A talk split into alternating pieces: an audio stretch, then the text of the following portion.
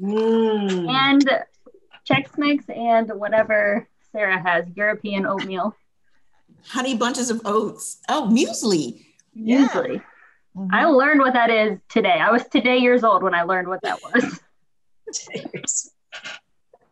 We are excited to have you all join us today. We have two amazing women from North Atlanta, Sarah Higginbotham and Donna Nasmith, and they are going to talk to us about the legal system in America. We're going to dive in, but first, a few introductions. So, ladies, if you wouldn't mind introducing yourself. Hi, I'm Sarah Higginbotham, and I have been a member at North Atlanta for 20 years with my husband, and we've raised our three children at the church. And I am a teacher. I teach second graders at North Atlanta for 20 years, and I teach at Emory University. I teach Shakespeare and writing. And I also teach inside the Georgia prison system for the last 13 years. I've spent over 3,000 hours, right, um, cumulatively teaching literature and writing inside men's and women's prisons throughout Georgia. and I'm Donna Nasmith. I've been at North Atlanta or with this specific congregation for 38 years, raising my all three of my children, Ibrahim, Aisha, and Faith, adult children, and now I have grandchildren. That is probably my um, my new job, and um, so I'm enjoying that. Um, I don't come with any particular um, expertise, but a growing um, passion or um, an interest in this subject. Um, Sarah has invited me to join this conversation because we served together with the Families here in Atlanta with um, Sandra Barnhill. So I'm excited to be here. Thank you for inviting me, Sarah, and thank you for having me. I hope that um, this blesses everybody. Thank you both. Um, if you ever get a chance, just pop in Sarah's second grade class. I learned more in that Bible class than I think I did in some other places, and it was uh, a fun experience. She ha- passes out whiteboards, and you get to write it. And I definitely had a whiteboard, and I was taking notes just with the second graders. it was a fun day. And Miss So Donna, daughter, my What? daughter Danielle was in um, her class, and but she continued the class during um, the pandemic. So you know, you all were virtual, and Danielle just every Sunday could not wait to have her class with you. So thank you for instructing the babies. well, and Donna, we uh, Donna and I had a a bedside chat once. Do you remember at the Super Bowl party? Yeah, yeah. it was just too overwhelming. And the Falcons were playing that year, and we were both like, "This is too much." So we just went up and laid in Donna's bed and watched like SVU or something. No, we watched. I think we watched um, um, um, Downton Abbey. Yes, Yeah, it was much better than the Super Bowl. yeah. anytime, any day. Downton Abbey, right? Mm. Yes. Anyway, back to our regular scheduled programming. I think we'll probably just kick it off with just kind of a, general question uh, based on both of y'all's experience. Um, what what have you seen as being an impact to families? Like, how has the legal system impacted families? What does that look like? Um, can you kind of kind of un, like address this topic at a high level for our students watching or anyone watching? um, to kind of like start lay a, a foundation and like a baseline for further conversation.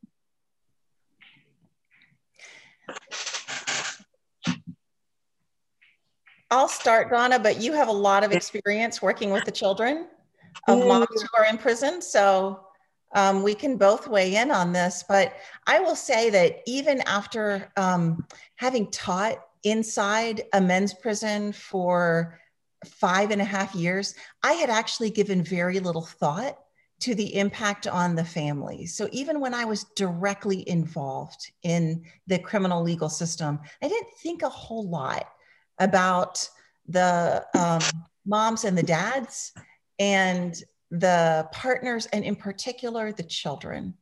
But the truth is, is that there are two and a half million kids in this country Yeah. who have a parent who is incarcerated. And in particular, when that incarcerated parent is a mom, um, that means the children are typically moving in if there if if there is a family member and they don't have to go into state custody they're typically moving in with an auntie or with a grandmother those grandparents can be working several jobs. They can be in poor health and suddenly they find themselves raising children.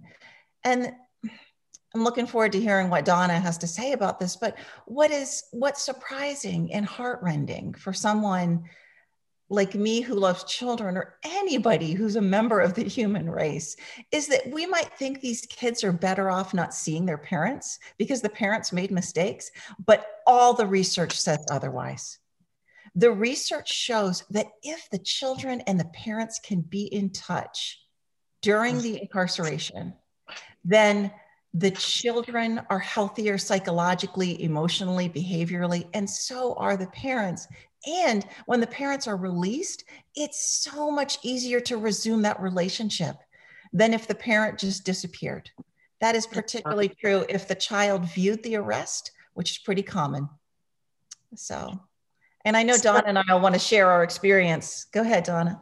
I don't know if I have a lot to say um, about the specifics, but I can't help but think about what recently happened in the Jacob Blake situation when um, this young man with his children witnessing his shooting and all the things that happened and how traumatic that is when children see their parents arrested or in that type of trauma and crisis.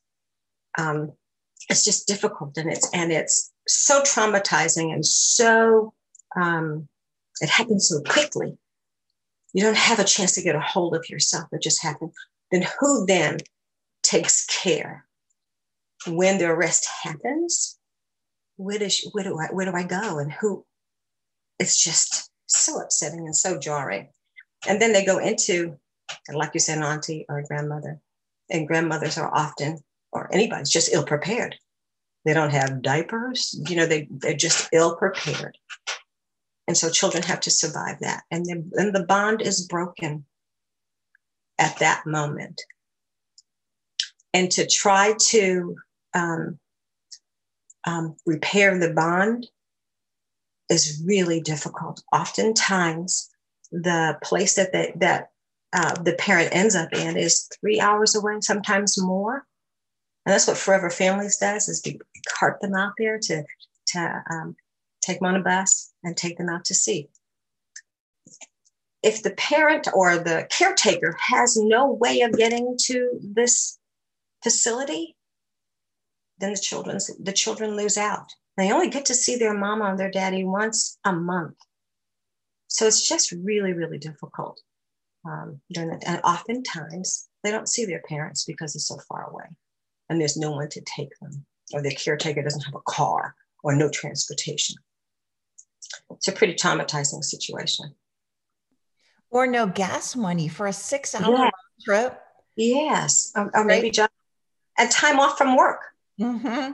You know, so it's really, really difficult. So what Forever Families does is sets up a um, a situation um, where they help take care of these kids while their parents are gone and help the caretaker with small things like tutoring and homework mm-hmm. and visits with parents. And so one Saturday, or any Saturday that a volunteer would go, they'd get up really early, meet at the church building, get on a bus. We're talking, we got to get down there in time enough to leave to get to the facility by 9 a.m. It's three hours away. So we're up at four to the building at six, and then down over to um, the office um, where uh, Forever Family is um, located. And then we help the kids load up and we give them snacks. And Sarah has found a way to, not Sarah, Sandra has found a way to, um, uh, the kids have all iPads and mm-hmm. things to do on the bus for the three hours, mm-hmm. the little backpacks and all their stuff in it. And they get on that bus, and sometimes they fall back asleep because it's tiresome. Um, and in preparation, get there um, those who are hosting the kids and taking the kids down, um, sometimes the caretaker goes, but there is a background check Then anybody who goes with uh, these children has to have a background check. And so you can't go in unless you've been cleared. And you also need to bring quarters, lots of quarters because you want to put money in the in the vending machine so the kids can have snacks um, and help the kids with the snacks. When we get online, and then we have to go through a security system along with the children. The children have to go through the same security system and coming through the door. Um, one particular time when Fernando was with us, um, Fernando and Luther, everybody knows Luther Sweet, mm-hmm. right? So um, we're going through, and one a teenager um, couldn't visit his mom because his mom had um, violated some rule or some problem there, and so she was put in some. Um, she was punished by not being able to visit her, her son. They don't let you know that when you get before you get there. So he took the three-hour ride. This young man took the three-hour ride in anticipation of seeing his mama, and he couldn't see his mama. And then, of course, he had to stay all day and wait for us to get back on the bus. Fernando and Luther took good care of him, took him for breakfast and hung out with him and took care of him and uh, loved on him and um, consoled him. Um, it was a blessing for Fernando and, and Luther. They're just great guys anyway. Um, but it was really, that was really sad. Um, but while there, you know, when, when the mamas come out, they kind of come out in shifts and they come and they have these tables. Um, and um, once they get to the table with their family, they're not allowed to move, but everyone else can move around them. And lots of times, there's big families visiting their their sons or daughters, um, and the caretakers, and and the children are climbing all over their parents and just loving on them, and they they don't know that mommy and daddy did something wrong. And to them, it's just mommy and daddy. We just love mom and daddy. What an opportunity that these children have um, through the Forever Family um, organization. Um, I'm grateful for it. And I, I think it's so valuable to hear about what that day is like. So that when, you know, the question is, what kind of impact does incarceration have on the family? And mm. I think if you think that through intellectually, you, of course, you'd realize that there are going to be really catastrophic economic impacts, right? Um, yeah. But and keep in mind that you know the people who go to prison are typically from our most vulnerable neighborhoods mm-hmm. right they're people who couldn't often could not afford to to purchase representation in court Absolutely. In, in order to mitigate the sentence, right? That and so mm-hmm. already there's financial hardship. We know that the people who we primarily send to prison are from our lowest income brackets. And then, but so you could think, okay, well, there might be some financial um, implications, but the truth is, is that when you start thinking about what these children, they have a deep need, a primal need to be connected to their parents, no matter if there was drug use or not, mm-hmm. right? They still need a mama. And um, mama. Mm-hmm when you go through, I tell, you know, sometimes my students come or people like Donna and of course Luther and Fernando and others who have volunteered to go on these trips. I say, get ready for a long day. You get up at four, you get to the prison at nine, you stand in line mm-hmm. sometimes for an hour and a half mm-hmm. just to get it's like a it's like the worst airplane line you've ever stood in line for. And then when you go through that system of being checked for security, it's you're you feel criminalized. Yes. kind of like at the airport. You feel yeah. like you've done something wrong even though you haven't. Yes. and so to have people help the children go through that process right? And then what we try to do is when we get the kids into the visitation room we try mm-hmm. to disappear so we're not hovering. The mom doesn't need you know especially in my case a white person hovering over I think she mm-hmm. needs autonomy with those children. That said, if one of the kids is young and needs to go to the bathroom, the mom cannot take her or him. They're not allowed to go into the bathroom with the child. And so that's when another volunteer can step in. I'm telling these details because I think it helps paint a picture mm-hmm. for the mm-hmm. one day that these kids get to see their parent. There are no video calls most of the time. Mm-hmm. Some women's prisons have video calls Um, and then they get on the bus and they have a long trip back. You know? Well, first they don't want to. They don't want to separate from mom. Yeah. That's the that's the hard part. They've got to separate from mom, and we've got to get them back on the bus, and we got to get them to walk through the halls, as you were saying, because it feels so like regulation to get them back on the bus. Yeah, that was going to be my question. Could you talk a little bit about the end of the visit and how the mm. kids are emotionally impacted to have to leave their parents behind? Well, they don't want to. That'll be number one. And it's traumatizing to get them on the bus. Most times they're just quiet, really quiet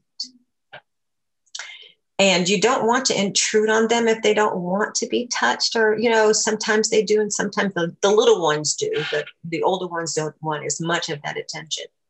But a good way to get the attention is to you know pick up those um, uh, sandra has these evaluation sheets and you help them with the evaluation. You ask them questions about their visit and what they thought about their visit.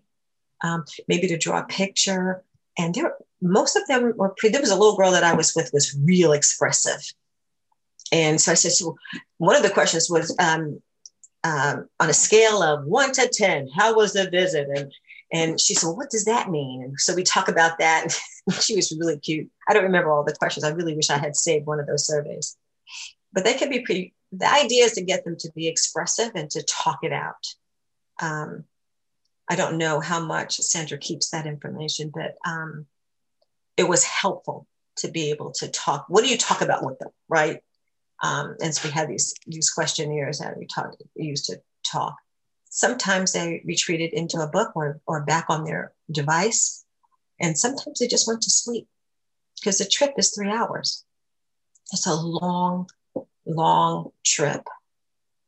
Um, I I think too. The very first time I went, um, this is probably in 2010 or so 2011 maybe uh, you know getting there and when you when the moms see their kids i mean it's the most mm-hmm. beautiful thing mm-hmm. and sometimes you know if the women have had really good behavior they're allowed to go in a certain room and actually hold the children otherwise they do have to they can have one embrace and then they have to sit at these kind of like you know institutional tables uh-huh.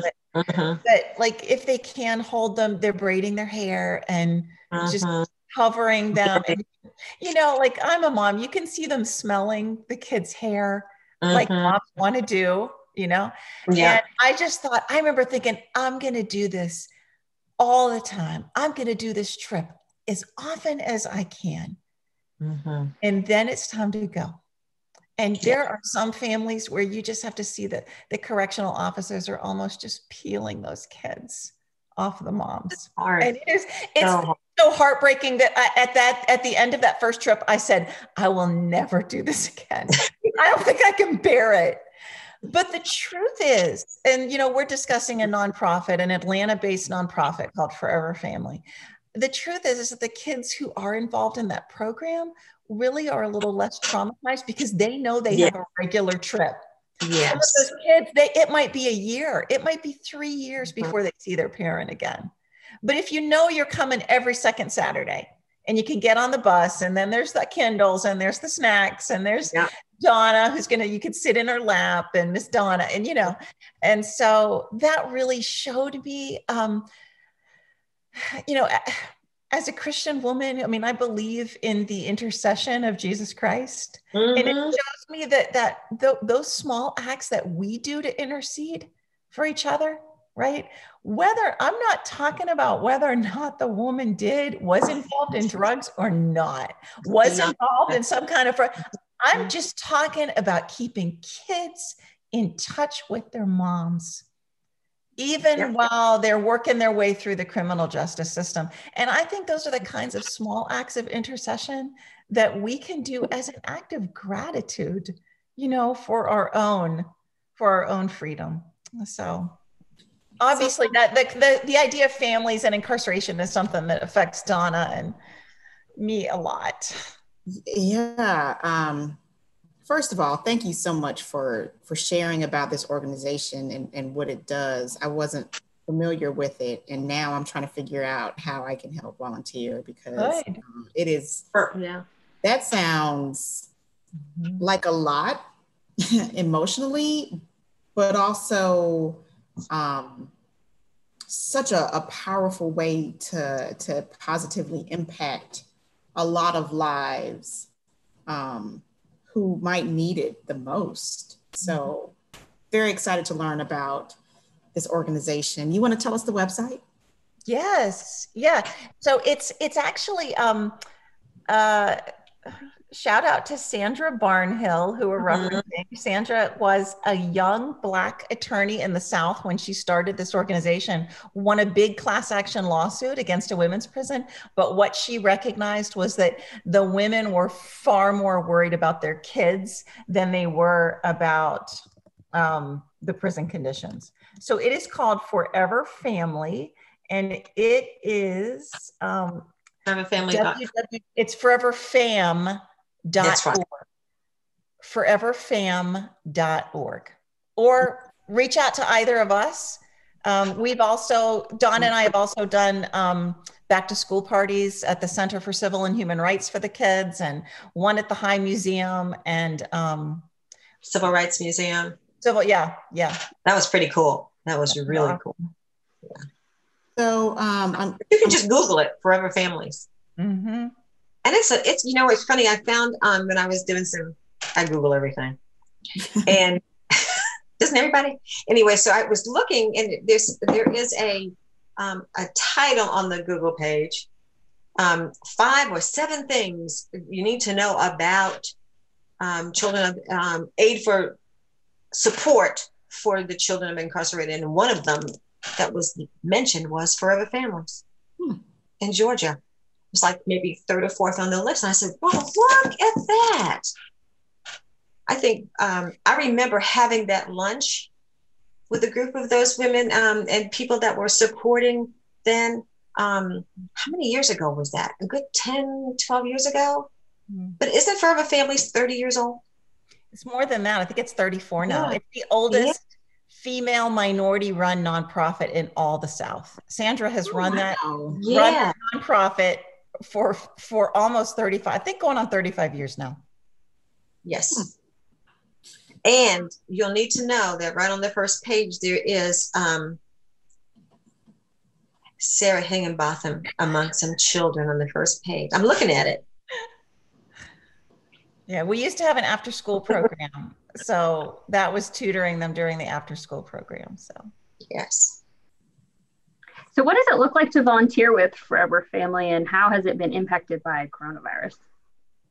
I think Sandra Barnhill has figured out a way to um, have their volunteers come, and so she has uh, reached out to churches um, to volunteer and take um, a Sunday or a few Sundays a year, uh, or whatever the schedule is, and so they'll go down on a Saturday um, and um, ride with the children and be the caretaker for the day. Um, North Atlanta has um, um, committed to three Sundays a year. Isn't that right, Sarah? Mm-hmm. And um, and then sometimes there's other activities as well.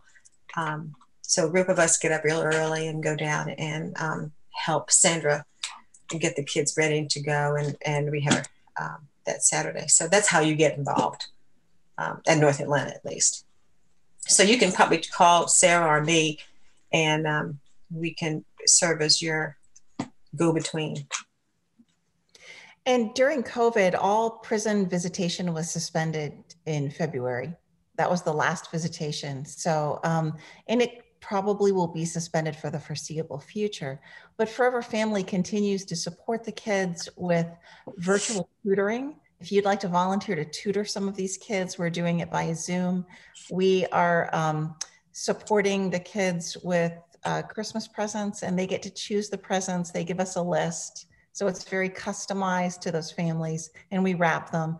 We also um, are helping the um, pay for the parents' online communication that they can pay through a state system. So financial donations would be put to wonderful use right now to keep moms and kids in touch.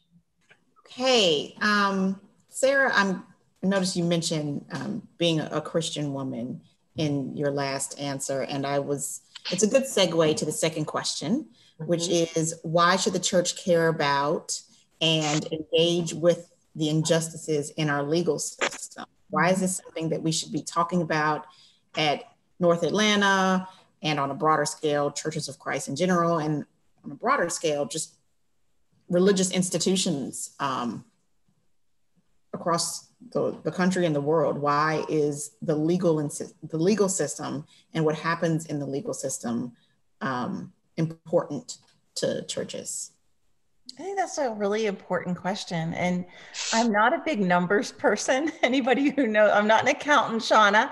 Um, but, you know, I think I started with the statistic that there are two and a half million children right now in the United States with a parent in prison. There are also 2,000 scriptures in the Bible mm-hmm. about compassion and justice.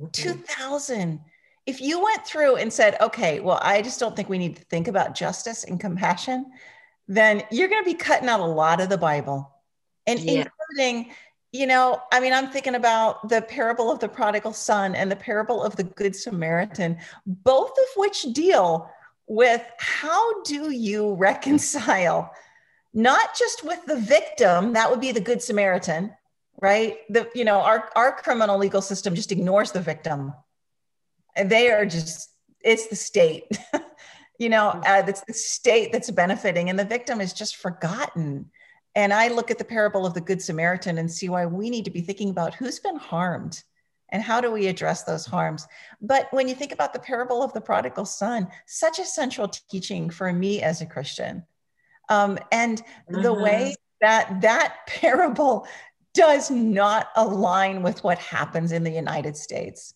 which is a system that is called the retri- retributive justice, retribution. Mm. That's what kind of criminal system we have. And it asks basically three questions. I, I think these are the questions that our system, our criminal legal system asks What law has been broken? Who broke that law? And what is the prescribed punishment for breaking that law? The judges have the rubrics it's you know hundreds of years of precedents that say if you get caught with this substance 15 mm-hmm. years if you commit a crime and you had a gun even if no one got hurt 20 to 25 and so it's a system that isn't interested in the victim and is also heavily interested in the imposition of pain. That's how we think in this country. We've we have this mentality that imposing pain on someone is justice. I think we as christians should be deeply disturbed by that Eh, you know we are the core of our religion centers around the public torture and execution of the son of god as the most horrific and shocking act we should not be retributive people we should recognize that we are called to something much different. And so the, the justice system that I see operating in the parables of Jesus is what today might be called restorative justice. And this is practiced in some courts in the United States, some drug courts, some veterans courts. It's widely practiced in Australia, New Zealand, Canada, um, some European countries. But instead of asking those three questions, it asks these who's been harmed? Mm. And often the person that's been harmed is also the one who's perpetrating a crime. Because, you know, people that have been nurtured for 20, 20 years don't often commit crimes. It's, you know, especially violent crimes. Who's been harmed? And then a second question um, what kinds, what it, wh- who's a stakeholder? because it's not just the victim and the perpetrator, it's other people in the apartment complex, right? It's other people in the neighborhood when a house was robbed. They're, they're a stakeholder too. Mm-hmm. Who's been harmed? Who are the stakeholders? And what are the community's obligations here? And I think that's both to the perpetrator and to the victim. Such different questions. But when I look at the way that Jesus interacted with people who had messed up, you know, he wasn't asking what law has been broken and what's the prescribed punishment. And is it 15 to 20 or 20 to 30 or is it life without parole? He was saying, who what's the what are the needs here? What's the harm that was done? And um, when I see those two systems, I think, how could I not? How could I not care about people who have found themselves in that system, mm-hmm. right? They are oppressed. And I love, I'm turning over to Donna now. I'm talking too long, Donna, but yeah, I love, I love Psalms 4. And mm-hmm. Psalm 4, um, David says, uh, no, God says, um, God says, make justice your sacrifice. Mm. And mm-hmm. so, you know, we think in the Hebrew Bible about, you know, the bringing the sacrifices to expedite for sin. But what if, you know, justice is about decentering yourself? That's what it is for me. Putting myself aside and putting somebody else forward. I want that to be one of the sacrifices that I bring to God out of gratitude. Mm. have a lot of other feelings, but those are some of them. Okay, Donna, I'll let you talk. Um, my daughter came home to visit. Um, Sarah knows my daughter Aisha. She has the, she's wearing it right now. A T-shirt that says "Justice is love in action." And so I've been pondering on I will get that T-shirt because I thought that was just really cool. And, and um, I pulled up uh, a bunch of scriptures like you did, and uh, in Hebrews um, 13, the third verse says to continue remember those in prison as if you were together with them in prison, and those who are mistreated as if you yourselves were suffering. It never once mentions what the crime is or what the offense is, but remember those in prison. And since I'm a mom, I can relate to those moms who feel a severed uh, love bond with their child while they're in prison and they want to keep their bond um, alive. And that's just all we're speaking to as women, as, as moms, is to help them keep their that bond alive. And then too, since you've all heard comments like the children are the future, all of that. and that's true. The, our children are our legacy. They bring forth all of what the best of who we are, hopefully. Um, came across another scripture in Psalms 8, and this just blew me out. It says, Through the praise of children and infants, you have established a stronghold against your enemies to silence the foe and the avenger. The praise of children. If we don't step in and help our children stay close to their mamas and, and grow up healthy, how do we establish a stronghold? How I mean we're the church. That's what we ought to be doing. We got to be defending and freeing and um, showing a great deal of compassion to those who are incarcerated and their families, because they also, if they're members and should become members, they affect the church too. It is our job, it is our mission, it should be our heart. And one thing also um, that I think about when I think about the, the criminal system in particular is the fact that not everyone who is wrapped up in the criminal system has committed a crime. Mm. The number of people who are incarcerated who were um, either uh, affected at, in the case of mistaken identity or um, poor uh, legal defense or just wrong place at the wrong time mm-hmm. the wrong people. Mm-hmm. Um, women in particular are often in situations where they are defending themselves from abusive spouses or significant others, and just the the number of people who are in prison who shouldn't be mm-hmm. um, is, in my opinion, another reason why the church should be actively engaged in these types of discussions. Most times, in, in uh, um, I'm reading a book that Sarah teaches in um, the new Jim Crow. It points out that once you have any involvement inside the criminal system, then your whole life is impacted. You can't get a job, you can't um, get a loan, you can't get an apartment, you can't vote, this, you can't get insurance. I mean, you are so disconnected. Professional license, you can't sell real estate. Yeah, thank you. Yeah. if you have a felony. Yeah. So you end up living under a bridge. It's just mm-hmm. crazy. And if your if your mom or your part or your wife, your partner is living in any kind of subsidized housing and you move in, they they lose the subsidy. You know, they lose the subsidy because of your felony. And so that means they can't move in.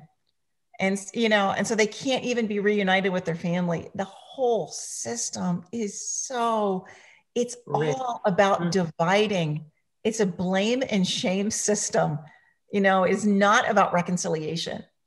Um, so then if you back up, right, before you even get involved in the prison system, if you look at how schools are run and the um, the likeliness that little black boys in particular are to be um, suspended or expelled and the whole prison pipeline that happens from a very early age, it's the cards are stacked against some subgroups of the population more mm-hmm. so than others in a way that is, is staggering. Yeah, we have empirical proof that little boys of color are suspended at astronomically higher rates for the same behaviors, right? Mm-hmm. um, as boys who who are white. So it is. It's it's called the school to prison pipeline. Right. And you know, we also know Donna and I were trading um, emails about this earlier, but you know, uh, we also know that if your parent has been involved in the criminal legal system, and it is six to one black to white in the United States, 6 mm-hmm to one, you're prison connected, right? You've served time, or at least you've got felony charges, six to one. Um, we know that incarceration predominantly affects people of color and people in poverty and people living in urban communities, right? And those um, those children are far. If your if your parent has been in prison, the chances that you will be in prison are I, I don't, I can't quote that exact statistic, but it is much, much higher. Um, and you're much more likely to have lower expectations from teachers. Parents are in prison, poor academic performance, disruptive classroom behaviors, of course, right? Because their needs aren't being met. They're probably, you know, a lot of the kids that I know, they're living in a two bedroom apartment with seven cousins, you know um, being raised by a grandparent. I mean, of course, there's poor academic performance and behavior, but then that leads to suspension, which leads right straight to the pipeline to juvenile um, uh, custody and then into incarceration. It is a, I mean, I, I just hope that you know your the question was why should christians like why is this important how are we not how are we not dropping what we're doing right now and trying to get involved in mitigating some of the effects of this of this system? The research and this research is done by um, wakefield and wildeman chris wildeman and sarah wakefield at cornell. They have shown nationwide that even if the kids don't end up in prison that their long-term effects are worse even than their parents there, if your parent goes to prison, the kids actually suffer more psychologically, emotionally, socioeconomically. Um, and oftentimes, you know, I, not always, sometimes people hurt other people. And it's hurt people, as we know, who hurt people. But, mm-hmm. you know, oftentimes it was okay, I'm just going to take a plea deal because there's no money for an attorney.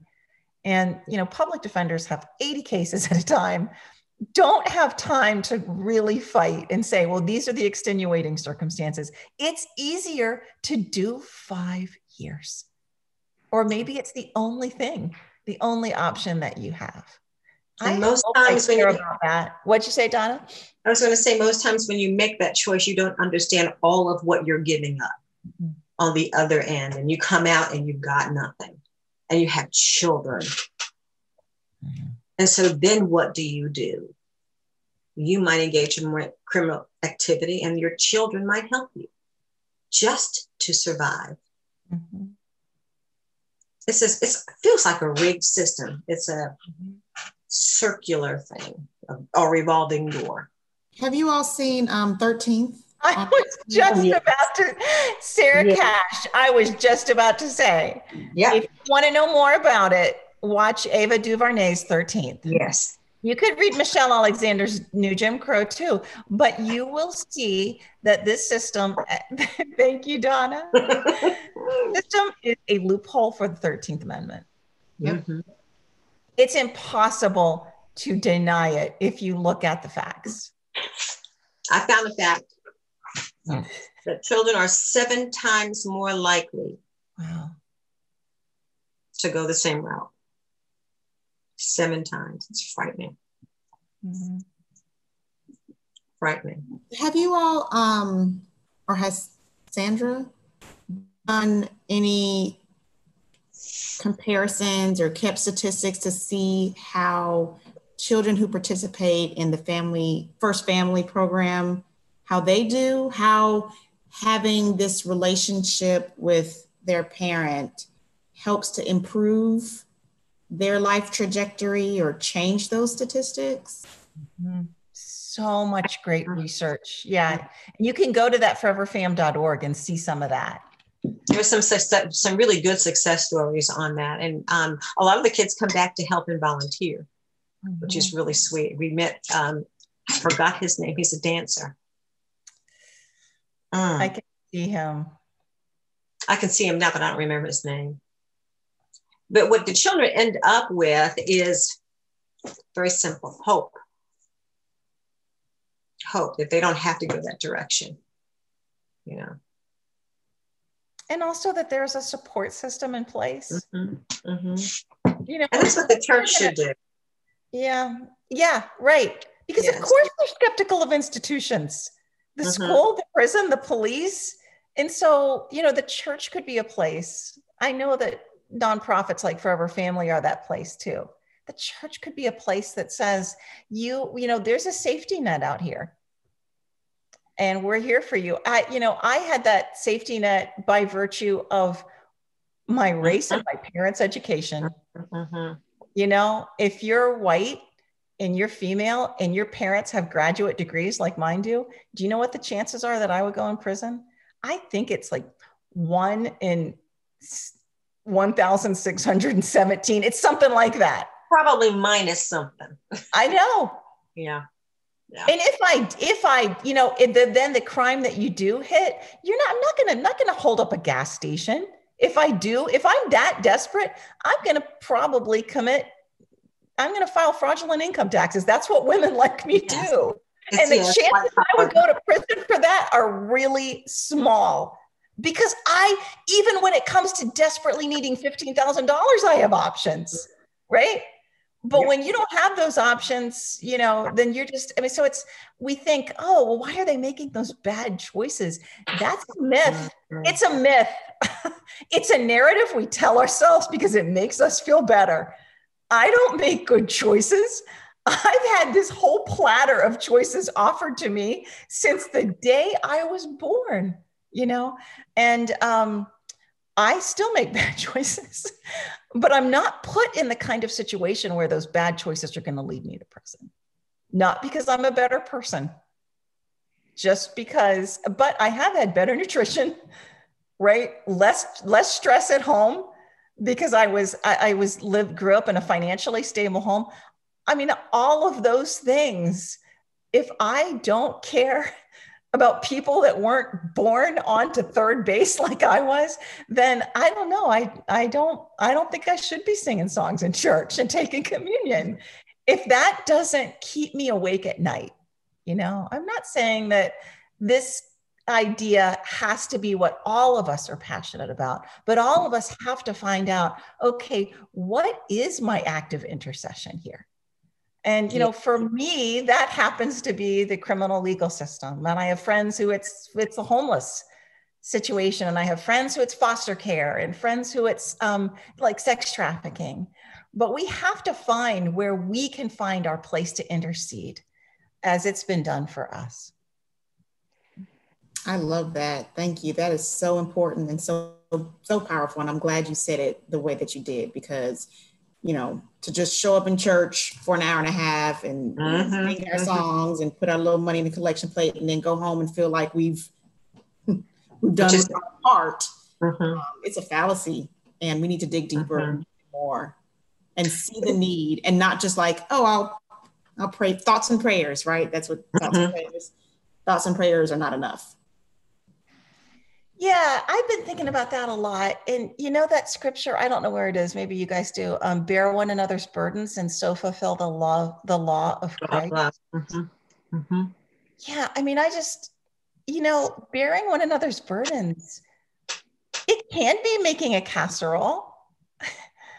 it can be sending a text, but I think, you know, when you say, and so fulfill the law of Christ, what was that? That was total self sacrifice.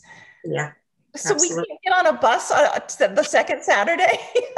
Sorry. Yeah. yeah. That's bearing one another's burdens. It is. I think it is. And it, it, you know, it's hard, but it should be, a, it is a joy to do it when we recognize that we're doing it because of this you know that we have a purpose that extends beyond ourselves.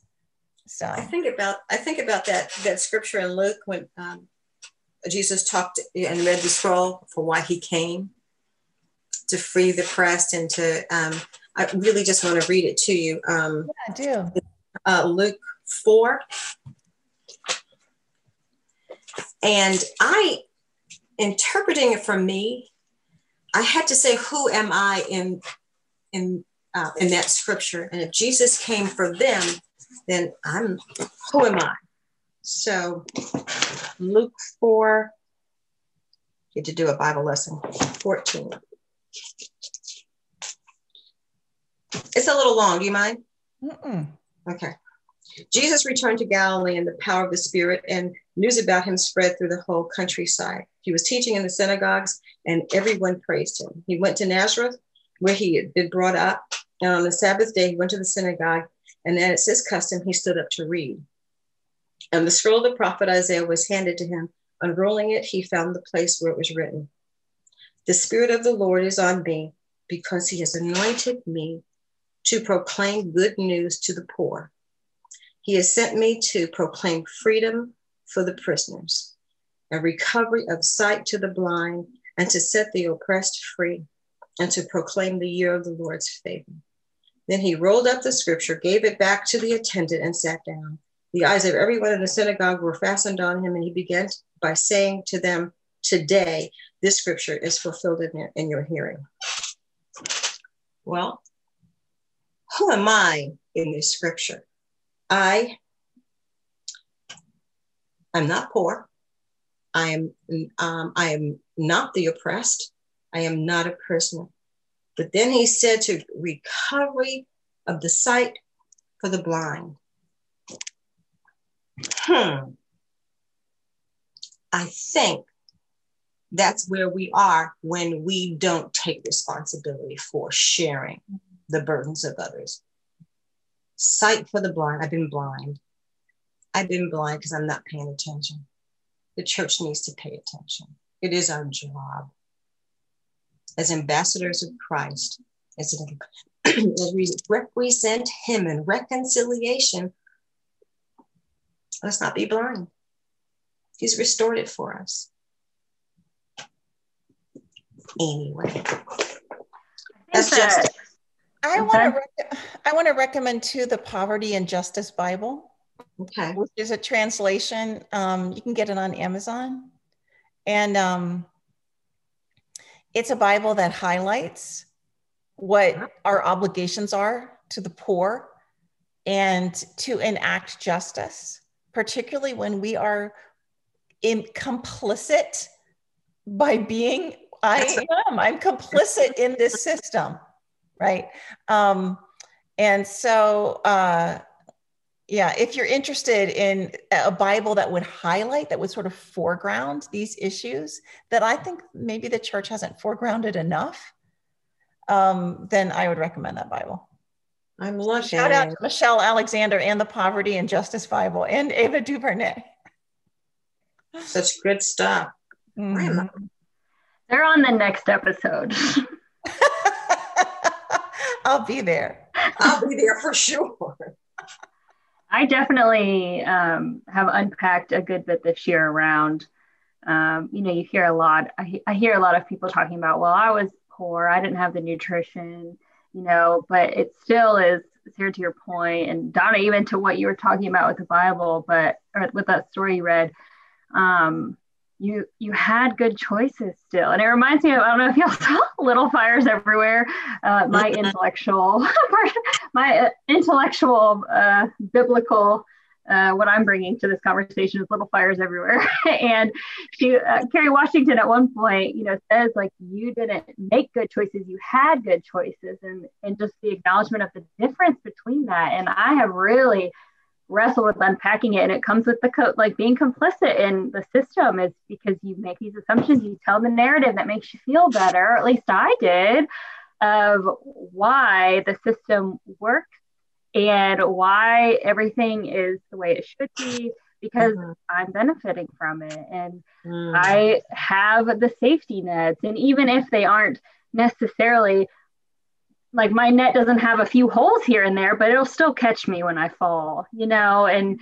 uh, maybe my watch will fall through, you know, or my cell phone might fall through the net, but I will still be intact. And um, I think that that is something I've really had to unpack a good bit. I feel like this year has been a, a been most of that unpacking, but um, because it's not just that you weren't poor growing up or you had someone who taught you good nutrition or you know there's i think when you start to pick apart um at like the it, you get in the weeds and you pick apart well i didn't have that and i didn't have that and you kind of miss the big Mhm. picture of well this is bigger than just you weren't poor you had good choices you have a safety net and it's really something you have to examine i think for me especially because the narrative is much easier to swallow than the reality the Yeah. reality is really hard. and I have struggled a lot with the reality because that's unsettling and it does keep you up at night and it's hard to know where to start and it feels very hopeless. And when you haven't been in a world that has felt hopeless, you don't want to stay in a world that feels hopeless. And that has been really challenging.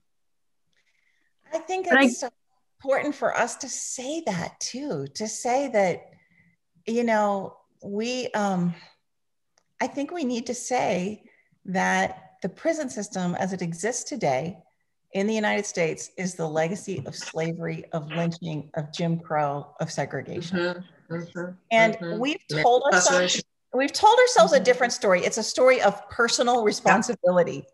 But that is a narrative we've created so that we can sleep at night.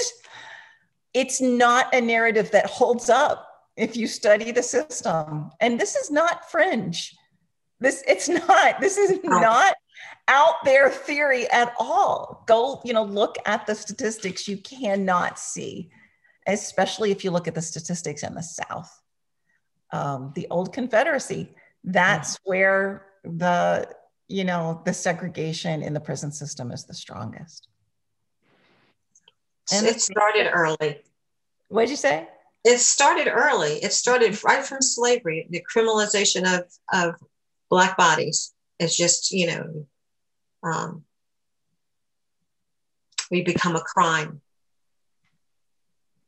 We become a crime without doing anything. You become a crime. Well, I think to kind of um, wrap this up, is there anything that y'all like we didn't address yet that y'all really feel like the Catalyst Ministry needs to hear and know? Um, or circle back to womanism, feminism. How does this fit into the big picture of womanism, feminism? Uh, do you have any separate thoughts around womanism, feminism? Just kind of any last thoughts as we kind of wrap up the episode. Donna, you go first. I've been talking.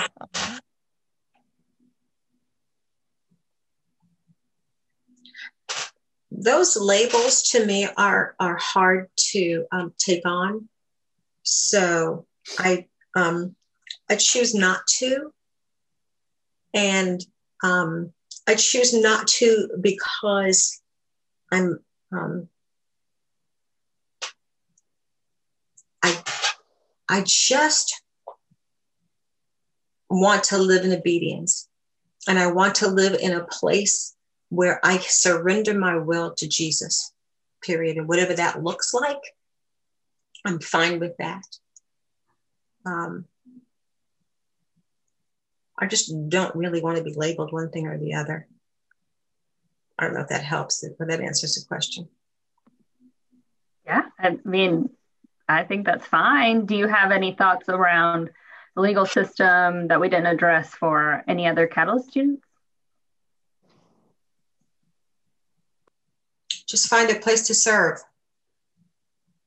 Find a place to find your place, and, and that um, you may need to um, um, try stuff out and find your niche. And, and you might need to examine what your passion is. Um, find your niche. I'm still trying to find my niche. And I think it's okay if it changes, right? Mm-hmm. Like for a time period, maybe you're all about, you know, starving pets or you know uh, abandoned animals. And then for a certain period you may want to move into helping victims of domestic violence. And then like it's okay for your passion to change as mm-hmm. long as it's not like nothing. Yes. Do something. prayers and i agree. You don't have to go looking under a rock to serve. You just need to be about it.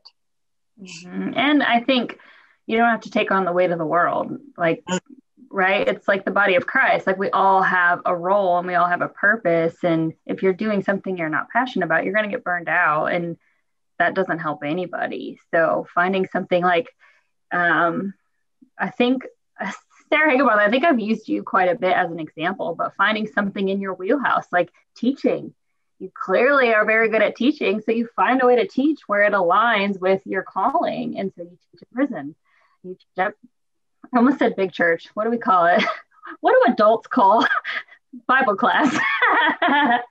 uh, anyway, but you know, like you just have to find what you're good at. Like my husband is a banker, and um, there was a refugee organization that taught people who had just um, came to America how to balance a checkbook or open a bank account. You know, you just there's a lot out there that helps people with what you are already doing and you just it, it doesn't mm-hmm. have to be as complicated as stepping outside it's really great if you step outside of your comfort zone like that's still a great thing but there's also i think a lot that falls in line with what you're already passionate about mm-hmm. i think what i would say as a closing comment is um, we've mentioned several writers that have inspired us and one of them for me is Bryan stevenson um, mm-hmm who has started the Equal Justice Initiative in Montgomery, Alabama. And Bryan Stevenson says there is power in proximity, huh. in getting close. You can you can't solve a problem if you can't get close to it. And I I find his he's speaking specifically about incarceration and the death penalty, but I actually find that his words ring true you know, um, so often in my life to figure out ways to get closer to the issue, to the person, to the community, to, you know, mm-hmm. whatever it is. And when you do, when you're riding a bus with those kids, you understand and you can minister in ways that it's really hard to otherwise. Um, you know, for me, it is, it's going into the prison and teaching, just like I would at Emory. Um, that's not for everybody at all. Uh, and there's things that other people do that I can't even fathom doing. But what is it that we can do and then get proximate? And what, as Christians, what model do we have for that? But, you know, that God would incarnate a part of himself. He would turn it literally, he became a human being. Mm. That's proximity and he lived i mean that's right he uh, emmanuel lived among us and um, and so I think that Bryan Stevenson is speaking from a perspective of criminal justice reform and from death penalty work in particular. But I think that he could be speaking to all of us, no matter if it's criminal justice or any of the other mm-hmm, callings mm-hmm. that we have said where we bear one another's burdens. We can do it better if we're willing to be proximate. Is that who the movie Just Mercy is about? Yeah. Yeah. Mm. So good. We watched that as a Catalyst Ministry this summer. Um, oh, good. I thought so. Yeah. So you can go watch Just Mercy now too. Yeah. After you watch 13th, you can watch Just Mercy. Another movie, uh, oldie but goodie, that I would recommend is Shawshank Redemption. I'm, I'm mm-hmm. pretty sure everybody on this call has seen it about 15 times, mm-hmm. but our Catalyst members may not have yet. And the reason why Shawshank Redemption was such a good movie is because it um, it gave you the perspective of people in prison, most of whom you didn't really know why. Or if you did, it was just like a fleeting reference to something they had done long ago. But you were able to see what their life was like in prison and some of those moments where they were fully human. Um, and it made you appreciate those characters as individuals instead of seeing them for the crimes that they had committed. Mm-hmm, mm-hmm. So um, I think one of the themes that has been discussed throughout this uh, season is seeing people for who they are as individuals and not just putting people in a box or slapping a particular label on them and saying, oh, you're a blank. So everything that I think about that is what you are. Mm-hmm. But really focusing on the humanity in each person and realizing that everyone who is in a particular place in life is not there because they are necessarily a good person or a bad person. And we need to just wipe those labels away and focus on the person. Yeah.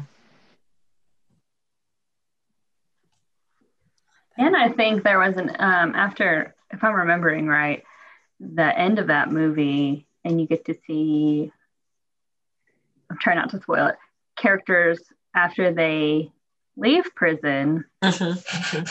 That was jarring to me as well. Um, because you think once you leave, we've talked about this a little bit, but you get your life back, life as you know it.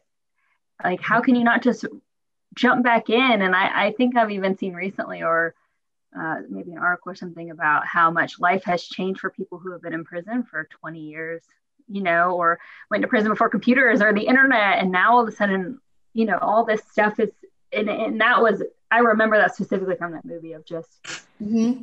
wow, it's not just like family has moved on or, mm-hmm. or it's gone or friends are gone. You know, it's just, it's not as simple as, you know, going on a, a vacation and you come home and everything yeah everything is, everything is different.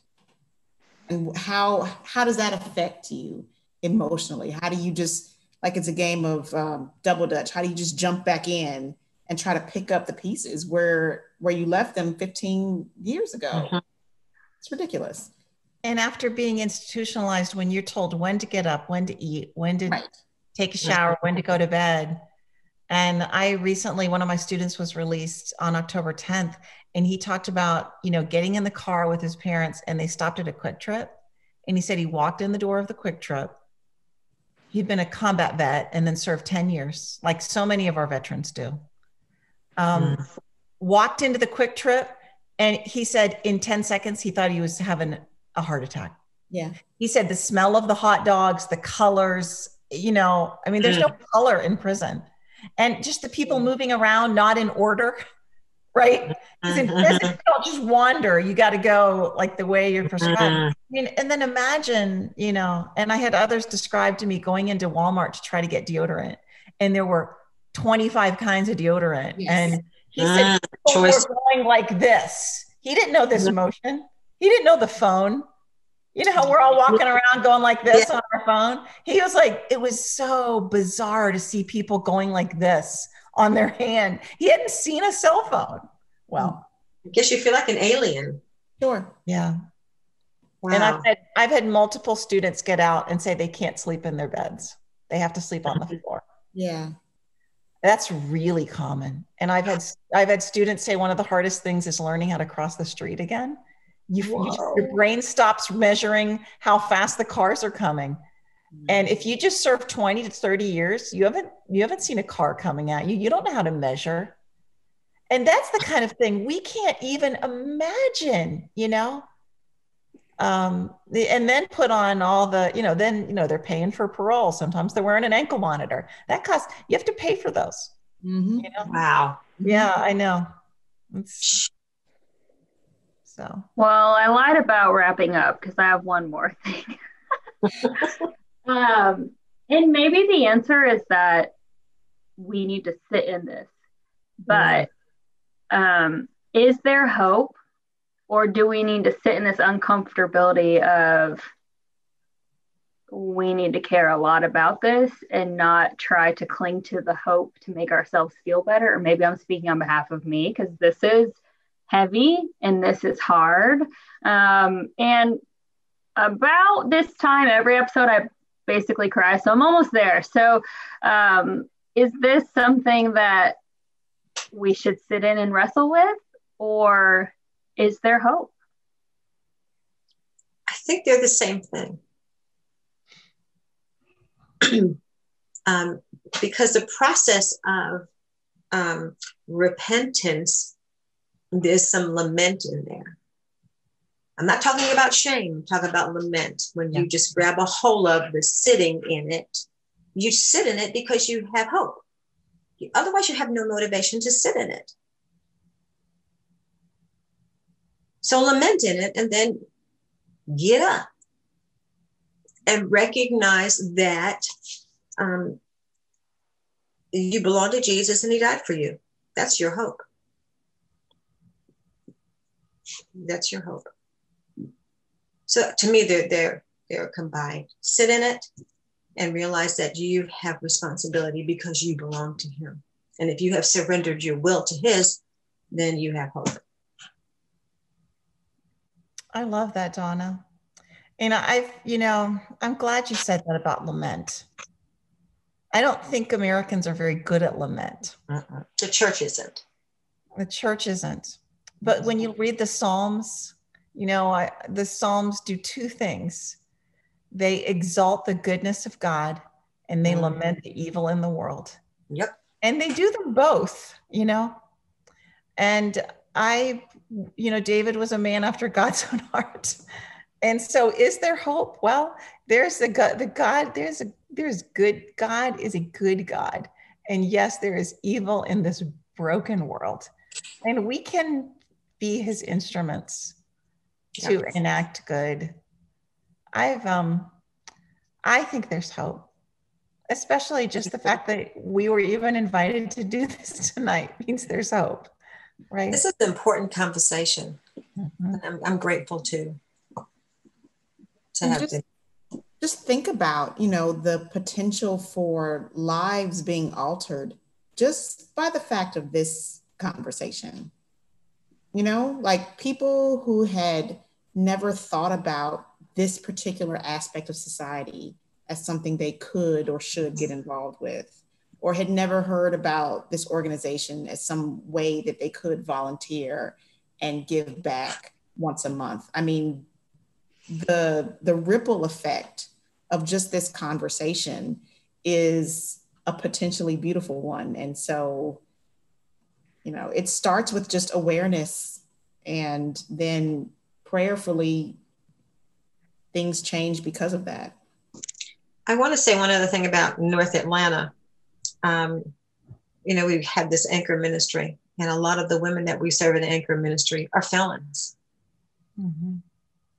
And, and a lot of them bring their children to church, and we have embraced them. And that's a big thing for them that they're able to worship and drop their kids off. It's a big thing. And then they have a spiritual mentor to talk about spiritual things with. So if you don't get to do that, you can support the woman coming out of prison who's been struggling with drugs or whatever. Then that's yet another um, way of service. Um, I'm grateful for North Atlanta. I stayed in that ministry a long, long time, and it gets better every year. Um, that's another place to serve too. Um, well, thank you both so much for all that you do with. Oh boy, let me start over. What's it called? FAM Forever Family. Forever Family. I knew it was forever, but I couldn't remember the set. Okay. Let me start over. I would have joined that if, if Sarah hadn't asked, you know, so I'm grateful for, um, I don't know how you got to um, know uh, Sandra Barnhill. I was on her board. Okay. Board of directors for many years. I, I just stepped off two years ago, last year actually. Okay. Well, thank you both so much for joining our conversation, for all that you had to share, for all that you do for Forever Family and North Atlanta. Um, you guys are treasures.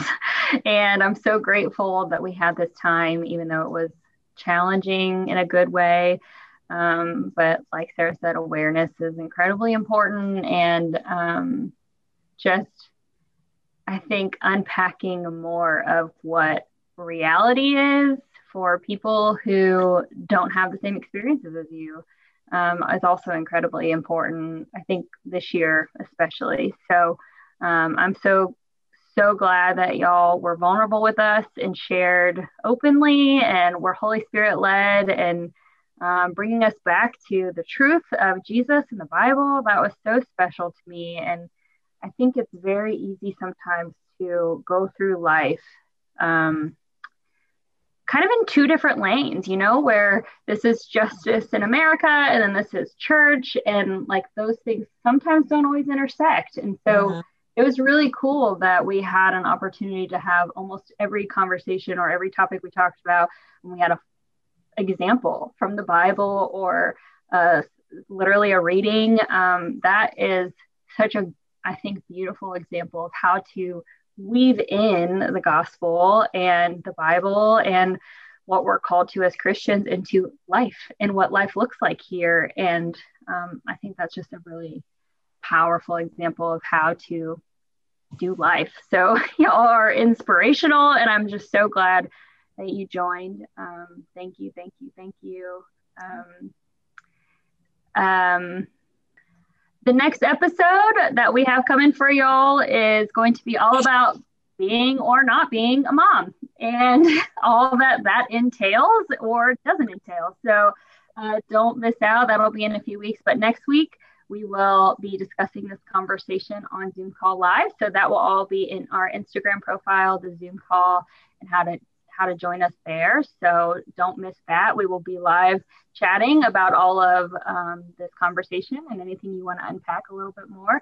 We are more than welcome, or you're more than welcome to, or more than willing to discuss it. So we will link as much as we possibly can to all of the things we talked about, whether it be resources um, or Forever Family. We will make sure make sure that anything that we talked about is available to you. You can find a way to get a hold of it um, because it's really important to us that you can track down the resources we mentioned. They're incredibly powerful. But um, stay safe, and we will talk to you next week.